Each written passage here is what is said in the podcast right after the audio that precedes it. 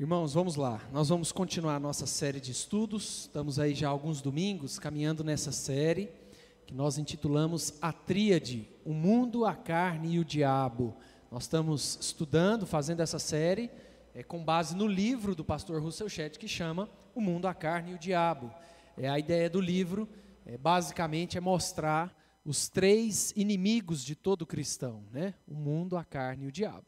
Nós já passamos pelos primeiros capítulos, onde ele fala sobre o mundo, onde ele aborda o que, que a Bíblia quer dizer quando, ele fala, quando ela fala do mundo, o que, que é esse mundo. Nós estamos agora caminhando e hoje nós vamos terminar a segunda parte do livro, onde ele fala sobre a carne, a nossa natureza pecaminosa, essa força negativa que habita em nós, que é fruto e é consequência do pecado. Nós vamos terminar hoje essa segunda parte. Quero lembrar a vocês que a ideia da nossa escola dominical é ter um tempo informal aqui. Então o microfone sem fio está ali com o Hugo. Se você quiser fazer uma pergunta, fazer algum comentário, se você, no decorrer do que a gente for conversando, lembrou de um texto bíblico ou de alguma coisa que tem a ver com o que a gente está falando, faça a sua contribuição. Faça isso no microfone para o pessoal de casa acompanhar. Nós vamos continuar os nossos estudos aí hoje, então terminando hoje o capítulo 6. Os últimos dois domingos, o pastor Valvi foi caminhando aí na sequência dos nossos estudos e hoje nós vamos terminar o capítulo 6, onde o Russell Shedd fala como lutar para vencer a carne. Nesse capítulo 6, ele encerra a segunda sessão, onde ele explora e aborda a questão da carne. No domingo que vem, nós já vamos entrar na, na fase final do livro, que é onde ele fala sobre o diabo, tá bom? Bom, nós entramos no capítulo 6 aqui, onde o Russell Shedd vai falar como lutar para vencer a carne, como lutar para termos vitória contra esse nosso segundo inimigo, quais são as estratégias que nós precisamos adotar para sairmos vitoriosos nas guerras contra a carne. Lembrando que a Bíblia fala de carne em vários aspectos. Nós abordamos isso, acho que uns quatro domingos atrás. Mas o aspecto central, quando a Bíblia fala de carne, é falar da nossa natureza pecaminosa.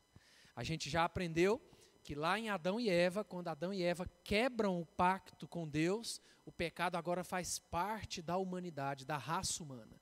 Todo ser humano nasce já com uma natureza pecaminosa. Então, não tem aquela coisa do bebezinho que você pega no colo, que coisa linda, inocente, não, aquela coisa linda mesmo, já tem a natureza pecaminosa. Basicamente, esse é o sentido mais usado pela Bíblia quando ela fala dos desafios e das lutas da nossa carne. Tá bom? Bom, o, a parte final do capítulo, e eu achei muito interessante isso aqui, o Russell Shedd vai falar sobre quatro estratégias bíblicas para orientar essa nossa luta, essa nossa guerra contra a nossa carne, ou seja, contra a nossa natureza pecaminosa, contra a nossa tendência natural de caminhar para longe de Deus. Primeiro, deixa eu trazer um trechinho que eu tirei do livro. Olha o que Russell Shedd diz aqui.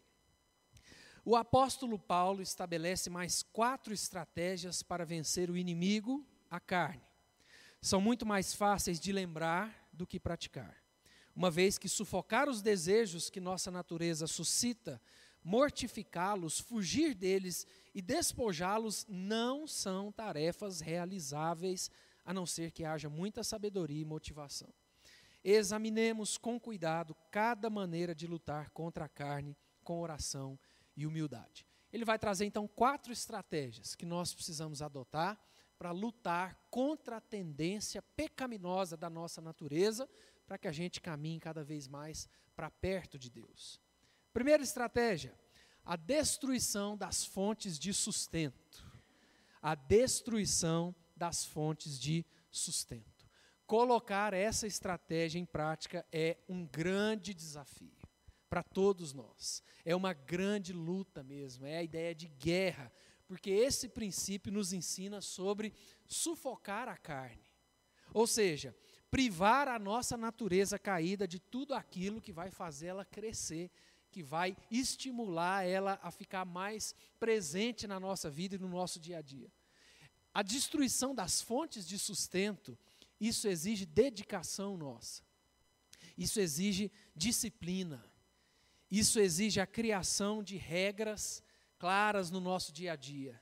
Isso exige mudanças de hábitos que muitas vezes não são fáceis. E, obviamente, exige, em primeiro lugar, a graça de Deus. Olha o que esse texto diz, Romanos 13, verso 14, Paulo escrevendo essa carta à igreja de Roma, ele diz assim: vamos ler juntos? Vamos lá? Mas revestivos do Senhor Jesus Cristo e nada disponhais para a carne no tocante às suas concupiscências. O que é que Paulo fala quando ele diz nada disponhais para a carne? Pode falar sem microfone mesmo, que eu repito aqui no, no microfone, o pessoal de casa acompanhar. Nada disponhais para a carne, não dá o quê? Substrato, que mais? Não alimente, que mais? Não dá chance, né? É justamente essa ideia da destruição das fontes de sustento, da gente tirar da nossa vida toda prática ou toda toda questão que envolve é, que nos leva para longe de Deus, ou que fortalece em nós as nossas falhas e os nossos pecados. Paulo também fala sobre isso lá em Gálatas, capítulo 5, verso 13, quando ele diz: Porque vós, irmãos, fostes chamados à liberdade, porém não useis da liberdade para dar ocasião à carne, sediante servos uns dos outros pelo amor. Esses textos e muitos outros que a gente poderia trazer aqui vão nos ensinar essa primeira estratégia que o Russell Shedd traz, que é a destruição das fontes de sustento.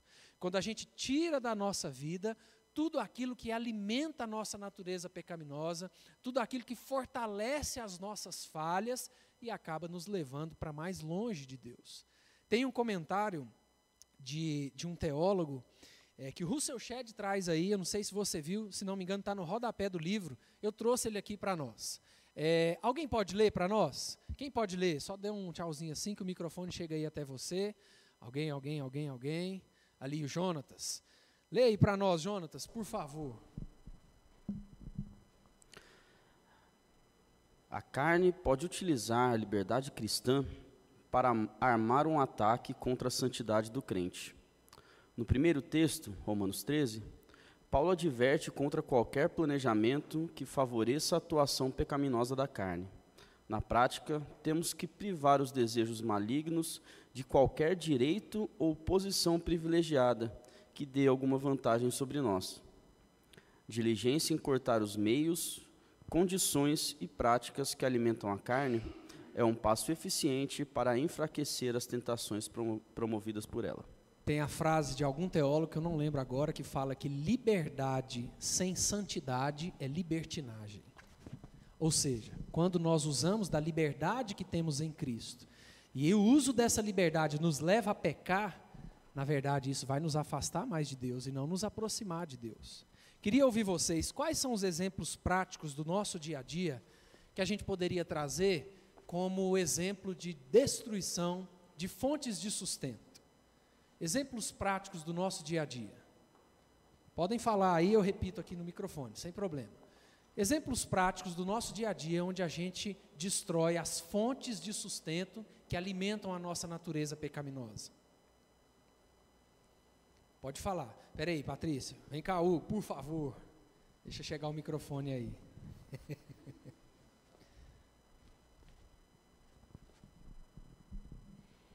É, eu penso que quando eu, eu, como tenho adolescentes em casa, né, eu sempre leio tudo com essa perspectiva.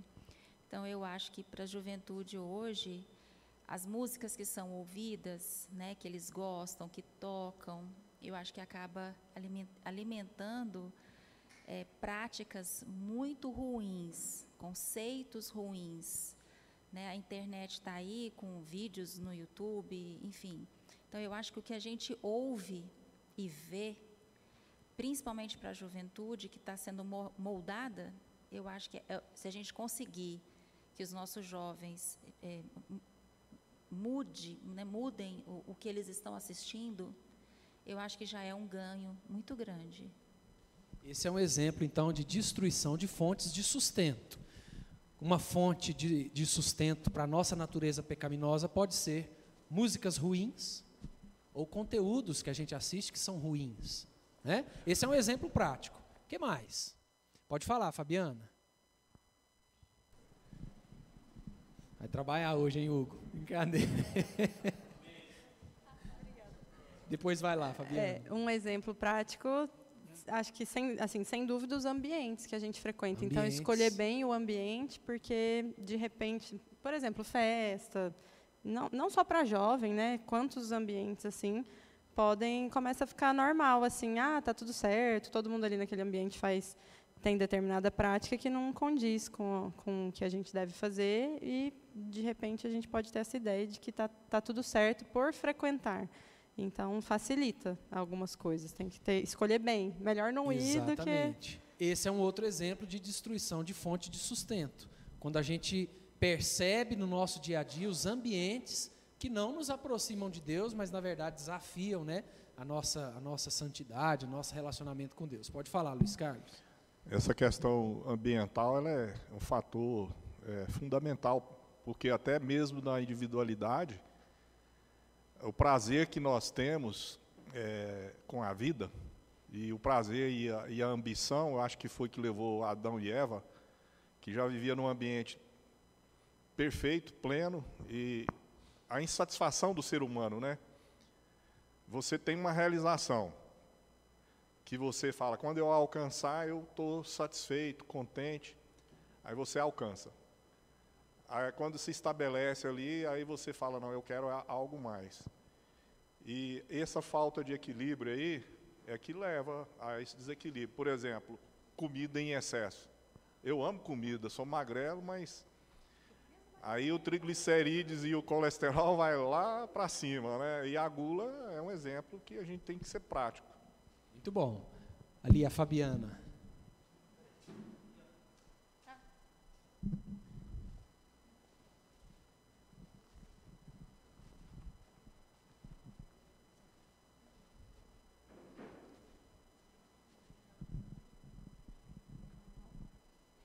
É, eu sei que essa questão é bem assim mais prática, mais concreta, é, mas eu lembrei daquele texto, né, que fala, o Senhor falou, se o teu olho te faz pecar, arranca ele, porque é melhor, né? E sobre isso que os irmãos mesmo estavam falando, é, o Augustinho falava que a, a alma dele era como um peso assim para ele, puxava ele, é como o, o nosso inimigo, a carne ela está muito próxima de nós, então é difícil assim, ele está lá bem pertinho, não tem como a gente sair de perto da gente mesmo, né? Tem isso. É isso aí. Bom, o primeiro, a primeira estratégia que o Russell Shedd nos traz é essa: a destruição das fontes de sustento. Aquilo que nos leva a pecar, ambientes ou músicas ou filmes ou séries, questões que estão ali presentes no nosso dia a dia, que tendem a nos afastar de Deus, que fortalecem os nossos pecados, a gente precisa aprender a colocar isso de lado. Por exemplo, horários para usar o celular. Muitas vezes o nosso celular é uma fonte é, que alimenta a nossa carne. Talvez o horário para usar isso, horário para desligar a internet, é, maneiras e páginas e pessoas que você segue no Instagram, nas redes sociais. Nós temos é, muitas, muitos exemplos, né? Peneirar aquilo que a gente escuta, cautela em tirar conclusões, ter sabedoria naquilo que a gente fala. A gente precisa aprender a destruir as fontes de sustento da nossa carne. E é interessante porque cada um de nós vai ter é, é, dificuldades e falhas e ambientes e questões diferentes. Às vezes aquilo que para mim é uma tentação, para o Haig não vai ser. Cada um de nós vai ter que entender quais são as fontes que tendem a sustentar aquilo que nos afasta de Deus. Pode falar, Grace. esse ponto que o Luiz Carlos tocou sobre a ambição, né? Eu acho isso muito importante. O que, é que a gente está desejando, assim, é, em, em todos os aspectos, né? É, a nossa cobiça, nossa cobiça é uma coisa que a gente tem que vigiar, porque de repente você está disputando com outra pessoa também alguma coisa que você, se você for parar e pedir a Deus, você fala, opa, deixa eu sair fora do campo, mas a gente vai lá e muitas vezes disputa alguma coisa que não que são é só um desejo da carne, que não é a vontade de Deus para nossa vida, né? Muito bom. Segunda estratégia que o Russell Shedd nos traz é a mortificação da carne. E a ideia aqui é justamente é, um assassinato espiritual, né, se a gente pudesse falar isso. Onde a gente busca viver justamente o que Paulo fala na Bíblia, né? Não sou eu mais quem vivo, mas Cristo vive em mim. Então, esse segundo princípio vai nos falar sobre a gente fazer morrer de fato toda, tudo aquilo que vem da nossa natureza pecaminosa, para que Cristo e os valores de Cristo de fato estejam presentes na nossa vida. Quero convidar você a abrir a sua Bíblia. Eu não coloquei aqui porque é um texto um pouquinho grande, mas eu queria que nós lêssemos esse texto. Colossenses, capítulo 3, do verso 5 a 11. Abre aí comigo, por favor. Colossenses, capítulo 3 do verso 5 ao verso 11. Esse texto, Paulo vai falar justamente sobre essa segunda estratégia, a mortificação da carne, a gente fazer morrer tudo aquilo que não vem do Evangelho, mas vem da nossa natureza pecaminosa. Colossenses 3, 5 a 11, diz assim: Fazei, pois, morrer a vossa natureza terrena, prostituição, impureza, paixão lasciva, desejo maligno e a avareza, que é a idolatria. Por estas coisas é que vem a ira de Deus sobre os filhos da desobediência. Ora, nessas mesmas coisas andastes vós também, noutro tempo, quando vivíeis nelas, ou seja, antes de conhecer a Cristo. Agora, porém, despojai-vos igualmente de tudo isto: ira, indignação, maldade, maledicência, linguagem obscena do vosso falar.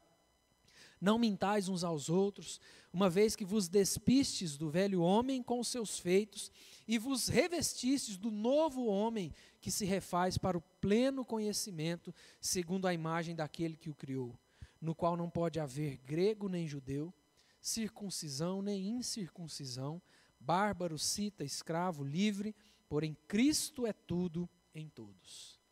A ideia do texto é, é nos falar que após o nosso encontro com Cristo, nós morremos para a nossa vida antiga. Nós morremos para os valores antigos e nós nascemos para uma nova vida. É justamente, mais uma vez eu trago a ideia de Agostinho das duas cidades. Nós passamos da cidade dos homens para a cidade de Deus, que tem outros valores, que tem outros princípios, que tem outro rei, não sou eu mais quem reino na minha vida, mas é Cristo que reina em mim. É por isso que mortificar a carne nos traz a ideia de crucificá-la, de matá-la. É uma ideia de que o nosso dono, quem nos dirige, quem nos comanda, não é mais a nossa natureza caída, não é mais aquilo que nós sentimos prazer, aquilo que a gente acha que é certo, mas é Cristo. Tirei uma citação do livro aqui também, onde Russell Shedd diz: para Deus ter tudo de nós, precisamos parar de dividir nossas vidas entre tempo e atividades para Deus, tempo e atividades para nós. A gente já tem falado muito sobre isso. Crucificar a carne com as suas paixões e concupiscências não passará de uma frase bíblica, porém inteiramente teórica, até decidirmos que Jesus Cristo será Senhor real dos nossos pensamentos e ações. Mas a gente precisa lembrar que esse processo só vai acontecer quanto mais perto de Deus nós estivermos. E aí, caminhar perto de Deus envolve tempo de meditação na palavra, envolve tempo de oração, envolve a comunhão e os encontros da igreja, todas as ferramentas que vão nos ajudar a fazer morrer a nossa natureza terrena para que os valores de Cristo possam guiar a nossa vida. Terceira estratégia que ele traz é o afastamento das paixões. Olha o que, que diz em 1 Timóteo 6, 3 a 11. Abre aí comigo mais esse texto, por favor, para a gente ler. 1 Timóteo, capítulo 6, do verso 3 ao verso 11. Olha o que Paulo diz aqui nessa sua primeira carta a Timóteo, 1 Timóteo 6, de 3 a 11. Alguém lê para nós, por favor? Pode ser, né, Rui? Já está aí do lado aí, ó. Vamos lá. 3 a 11? 3 a 11. Se alguém ensina outra doutrina e não concorda com as sãs palavras de nosso Senhor Jesus Cristo e com o ensino segundo a piedade, é, é infatuado, nada entende, mas tem mania por questões e contendas de palavras, de que nascem inveja, provocação, difamações, suspeitas malignas, altercações sem fim, por homens cuja mente é pervertida e privados da verdade, supondo que a piedade é fonte de lucro. De fato, grande fonte de lucro é a piedade com o contentamento, porque nada temos trazido para o mundo, nem coisa alguma podemos levar dele. Tendo sustento e com o que nos vestir, estejamos contentes. Ora, os que querem ficar os que querem ficar ricos caem em tentação e cilada, e em muitas concupiscências insensatas e perniciosas, as quais afogam os homens na ruína e perdição. Porque o amor porque o amor do dinheiro é raiz de todos os males, e alguns nessa cobiça se desviaram da fé e a si mesmos se atormentaram com muitas dores. Tu, porém, ó homem de Deus, foge destas coisas. Antes, segue a justiça, a piedade, a fé, o amor, a constância e a mansidão. Esse ponto, na verdade, o afastamento das paixões, nos traz dois princípios num só. O primeiro princípio é fugir das paixões da carne, e o segundo princípio é buscar os frutos do Espírito. Fugir de tudo aquilo que não agrada a Deus, que nos afasta de Deus, e buscar aquilo que agrada a Deus. Vocês viram como Paulo fala no verso 11? Vamos ler junto o verso 11 do nosso texto? Vamos lá? Tu, porém, é, é 1 Timóteo 6,11, tá? O texto que o Ruiter acabou de ler. Vamos juntos o verso 11. Tu, porém, ó homem de Deus, foge destas coisas. Antes, segue a justiça, a piedade, a fé, o amor, a constância, a mansidão. É esse o terceiro, a terceira estratégia que o Russell Shedd traz para nós no livro, o afastamento das paixões.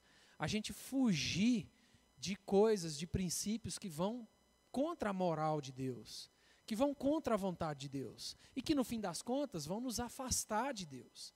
É muito interessante como tudo isso que a gente está falando se conecta com a necessidade de buscarmos mais a Deus, destruir as fontes de sustento, mortificar a carne, fugir das paixões. Nós só vamos conseguir colocar essas estratégias em prática se a gente estiver em comunhão com Deus. Não se engane. Sem meditação na palavra, sem tempo de oração, sem a comunhão da igreja, nós não vamos conseguir colocar tudo isso em prática. Porque a guerra contra a carne nos remete a uma situação de guerra. E, inclusive, muitas expressões que Paulo usa nas suas cartas, eh, ele usa, e de propósito, expressões militares, para falar de guerra, de combate, de defesa, de fuga, de ataque, tudo questões de guerra, porque é uma guerra que nós vivemos. A nossa guerra não é contra carne ou sangue, mas contra os principados e potestades, ou seja, existe uma guerra espiritual.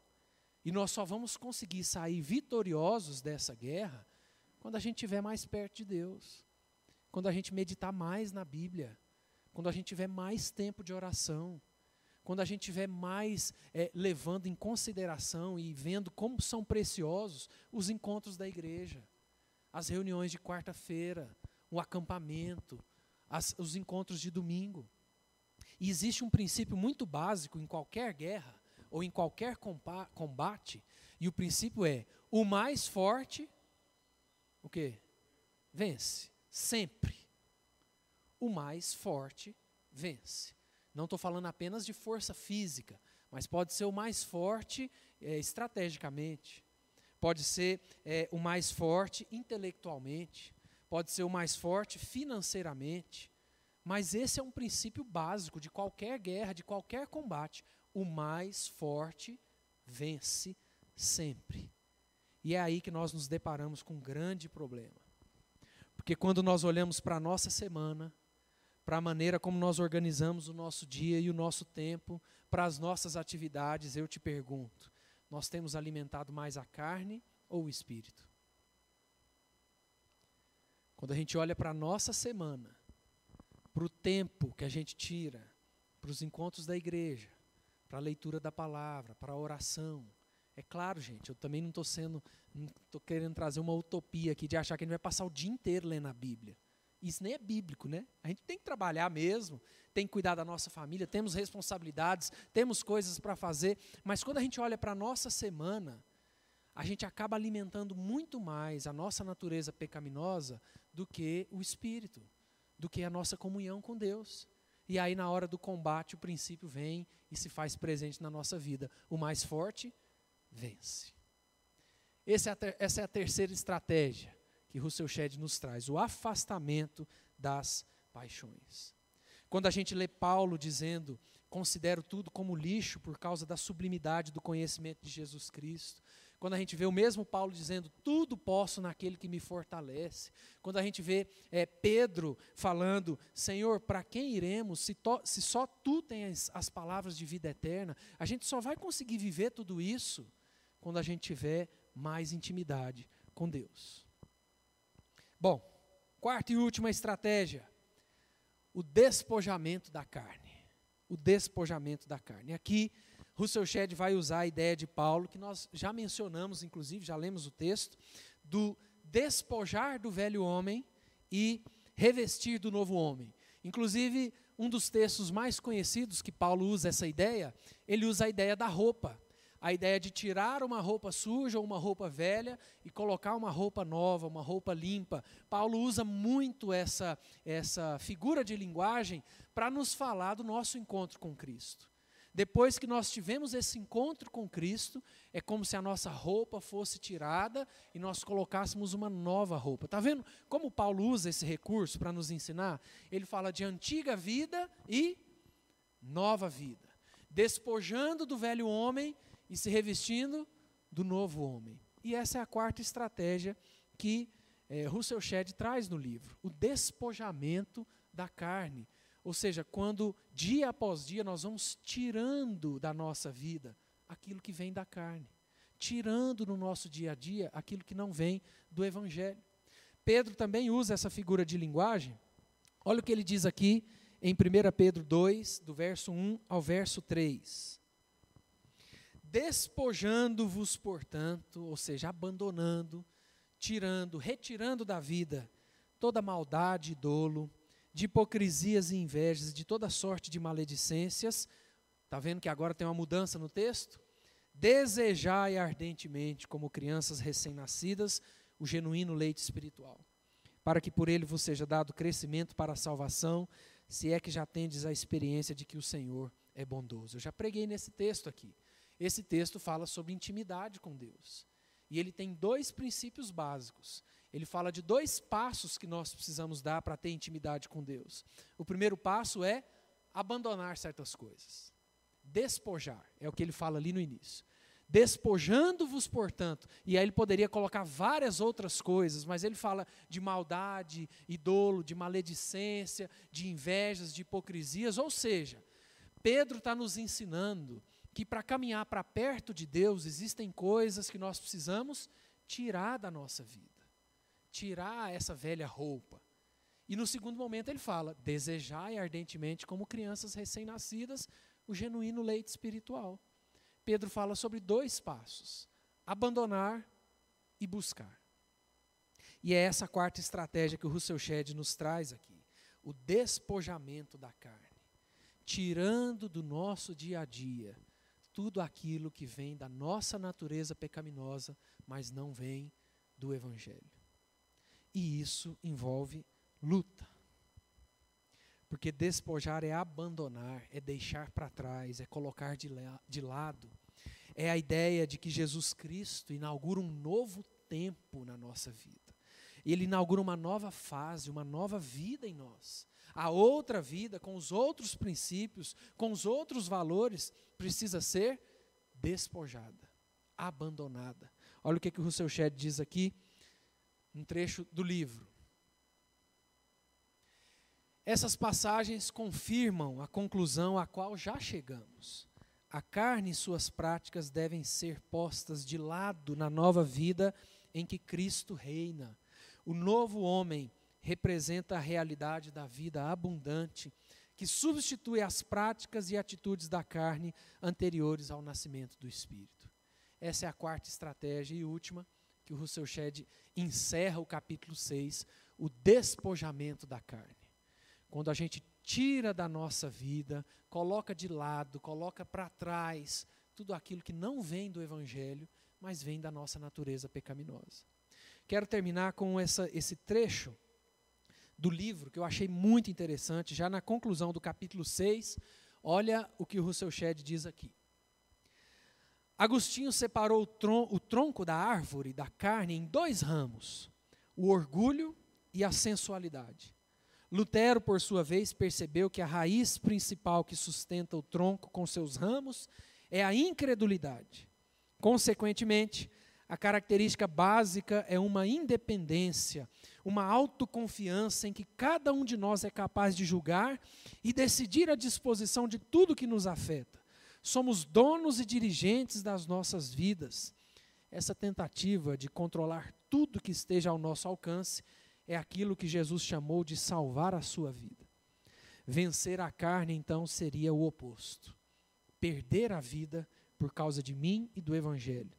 Em síntese, derrotamos a carne morrendo e ressuscitando, negando a nós mesmos, tomando nossa cruz e seguindo a Jesus. Amém, irmãos? Quais são as lições que a gente precisa tirar para a nossa vida diante de tudo isso que nós conversamos? Quero ouvir vocês. Quais são as lições práticas? O que, que a gente sai daqui hoje de manhã assim? Precisamos fazer isso, ou precisamos parar de fazer isso. Quero ouvir vocês. Aqui a Patrícia.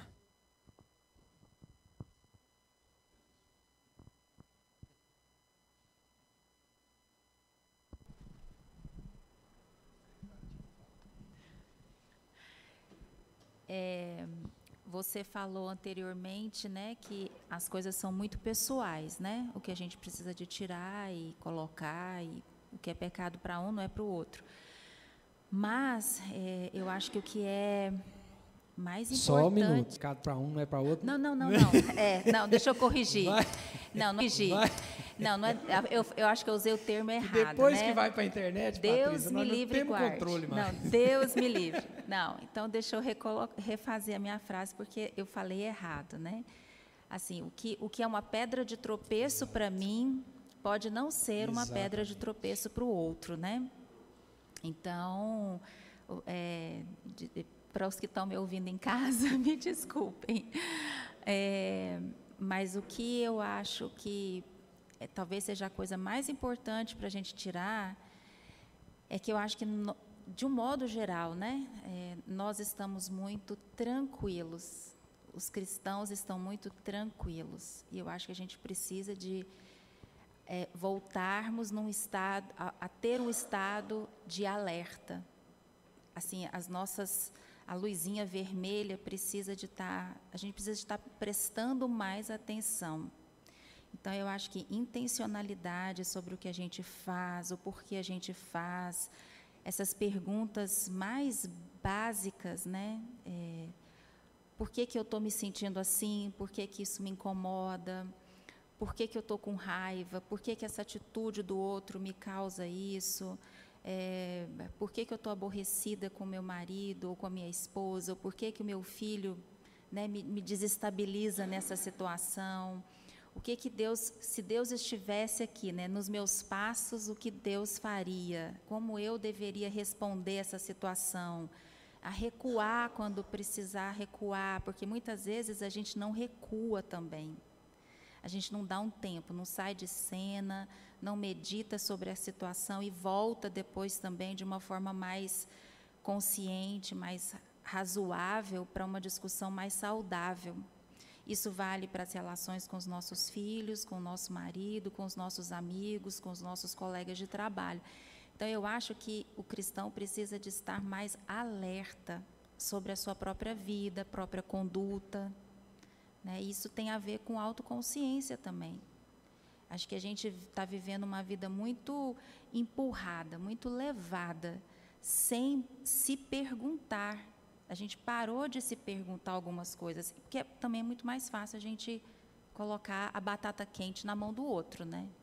Então Então, eu acho que alerta, eu acho que talvez seja a principal lição, porque a pedra de tropeço, ela pode ser específica, né, e pessoal e individual, mas estarmos em alerta, eu acho que é um, é, é um talvez assim seja um princípio importante para a gente resgatar.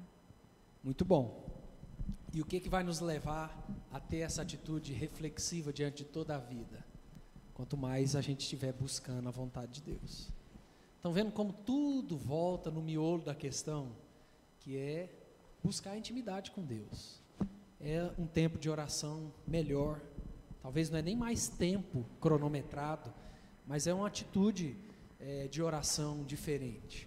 Eu lembro lá na Vila Formosa, há muitos anos, eu era, acho que estava no comecinho do seminário e a gente tinha um grupo familiar e fomos falar sobre oração.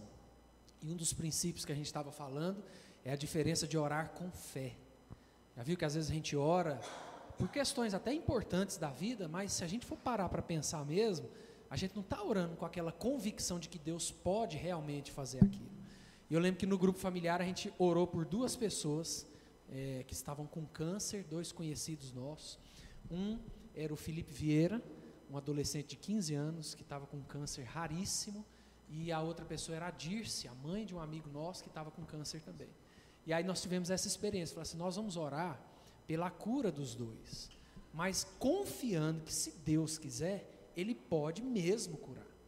O Felipe Vieira faleceu, a Dirce foi curada. E aquilo foi uma experiência muito legal para o grupo familiar, a gente falou assim, nossa, que diferença faz a gente orar com fé. Não que a nossa oração com fé moveu a Deus, Deus faz o que Ele quiser. Mas o nosso coração se fortalece mais em Deus quando a gente ora na convicção e na fé de que Deus pode fazer aquilo mesmo. Né? Pode falar, Luiz Carlos. Tentando reforçar o que a Patrícia disse, eu lembrei da história de Jesus com o homem rico, né? A paixão pelo dinheiro é tão profunda que ele não conseguiu desapegar. E isso o impediu, pela parábola ali, que foi um fato real, na verdade, né?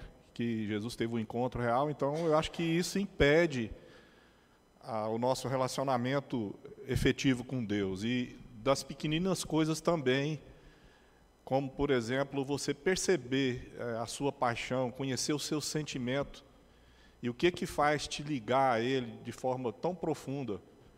Então, essa dica de estar tá estudando a Bíblia, orando e também se observando interiormente é fundamental para que a gente tenha ideia do que está de fato acontecendo para poder enfrentar isso que é contrário, aquilo que for contrário à palavra de Deus.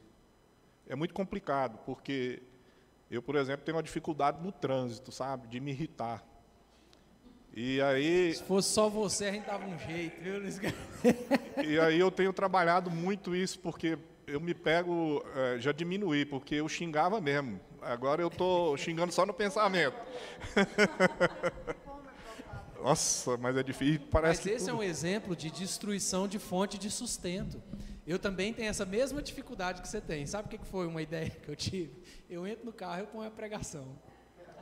Tá ótimo, vou ouvindo a pregação ali. Aí o cara me dá uma fechada. Oh, amém, irmão. Que fechada boa. Isso aí, né? Aí vai, vai trazendo as estratégias, né? Pode falar, Grace. Cê, quando você falou uma palavra diferente, é, a gente tem que estar aberto para o diferente. Porque às vezes o caminho que você está trilhando a vida inteira não é aquilo que Deus quer. Né? Isso, é, isso, é, isso na palavra de Deus para, passa por tudo. Próprios judeus que esperavam uma coisa, Deus mandou uma coisa diferente que eles se rejeitaram, que eles não aceitaram, porque não era o que eles estavam acostumados. E a gente, às vezes, vai naquele evangelho assim, a gente só ouve o que a gente quer, só pega, se apega ao que a gente quer e vai no evangelho, e vai, vai. Mas, às vezes, Deus quer mostrar uma coisa diferente do que a gente está acostumada a pensar e a seguir. Né? Exato. Um último princípio que eu lembrei aqui, que eu acho que não pode terminar sem ele, é a importância da comunhão da igreja. Essa é uma ferramenta muito poderosa de Deus na nossa vida. Porque todos nós passamos lutas diferentes, mas no meio da igreja tem pessoas que enfrentam as mesmas lutas que eu enfrento. E é no meio da comunhão que a gente compartilha as lutas, a gente compartilha é, os pecados. Isso é um princípio bíblico. Confessai os vossos pecados uns aos outros para que sejais curados. Existe um, uma edificação do Espírito Santo quando a gente confessa pecados, quando a gente pede oração, quando a gente ora uns pelos outros. Então, esse é um outro princípio que nós não podemos abrir mão. A comunhão da igreja, a amizade que existe aqui, é claro que você não vai sair contando a sua vida para todo mundo, né? Mas existem pessoas no meio da igreja onde você vai se conectar de maneira mais íntima, e isso é bênção de Deus na nossa vida também. Eu vejo muito isso com os adolescentes. Embora nós não tenhamos muitos adolescentes na igreja, eu sempre trabalhei muito com adolescente, a vida inteira. Então você vai num acampamento, os meninos estão assim, sedentos para ter alguém para conversar para ter alguém que ele pode chegar e falar assim: Pastor, queria conversar com o senhor, que eu sou viciado em pornografia. E você sentar, conversar, orientar, orar junto. Né? Adolescente é essa coisa intensa. Mas você vê como é bom para eles estarem juntos, compartilhando as coisas. E para nós também. Esse é um princípio que nós não podemos abrir mão. É por isso que a gente tem que ir no acampamento, sim. A gente tem que vir à igreja aos domingos. Se você pode vir na quarta-feira, venha. A gente ora uns pelos outros, a gente caminha junto. Isso também é ferramenta de Deus que vai nos ajudar nessa nossa luta contra a carne. Amém, irmãos? Vamos orar por isso? Fica de pé aí para a gente poder orar e encerrar a nossa escola dominical. Quero lembrar a vocês que nós continuaremos hoje à noite a nossa série em Tiago. A prática leva à perfeição. Hoje à noite vamos falar sobre uma coisa muito boa e muito difícil, que é a língua, né? Tiago, capítulo 3, os primeiros versículos ali, ele vai falar sobre a importância da gente dominar aquilo que a gente fala e, no nosso contexto, também aquilo que a gente posta, né? Então não perca hoje à noite, na continuação da nossa série, e teremos Santa Ceia também. Vai ser um momento muito especial. Vamos orar? Deus, muito obrigado por mais esse dia e pelo tempo tão bom que tivemos aqui, Deus. Nos ajuda, Pai, a de fato lutar contra a nossa natureza pecaminosa. Nos ajuda a entender, Deus, que tudo que vem da nossa natureza pecaminosa quer nos afastar do Senhor. E é por isso que nós queremos entrar de fato nessa guerra com as armas que o Senhor nos deu, para que possamos caminhar cada vez mais perto do Senhor, Deus. Nos ajuda, Deus, nós não conseguiremos fazer isso sem a ajuda, sem a graça, sem a misericórdia do Senhor nos ajuda a tirar da nossa vida tudo aquilo que nos afasta do Senhor, Deus. E nos ajuda a trazer mais para perto de nós tudo aquilo que vai nos levar para perto do Senhor também. Oramos pelo nosso culto à noite, momento onde estaremos juntos de novo, que o Senhor nos dê um dia na presença do Senhor. E oramos também, Deus, por esse dia tão importante no nosso país, é, para que o Senhor abençoe, que seja um dia de paz e que de fato a vontade do Senhor seja feita. Nós confiamos no Senhor, Pai. Em nome de Jesus. Amém. Amém, irmãos. Nos encontramos mais tarde, às 19 horas. Deus abençoe o nosso dia.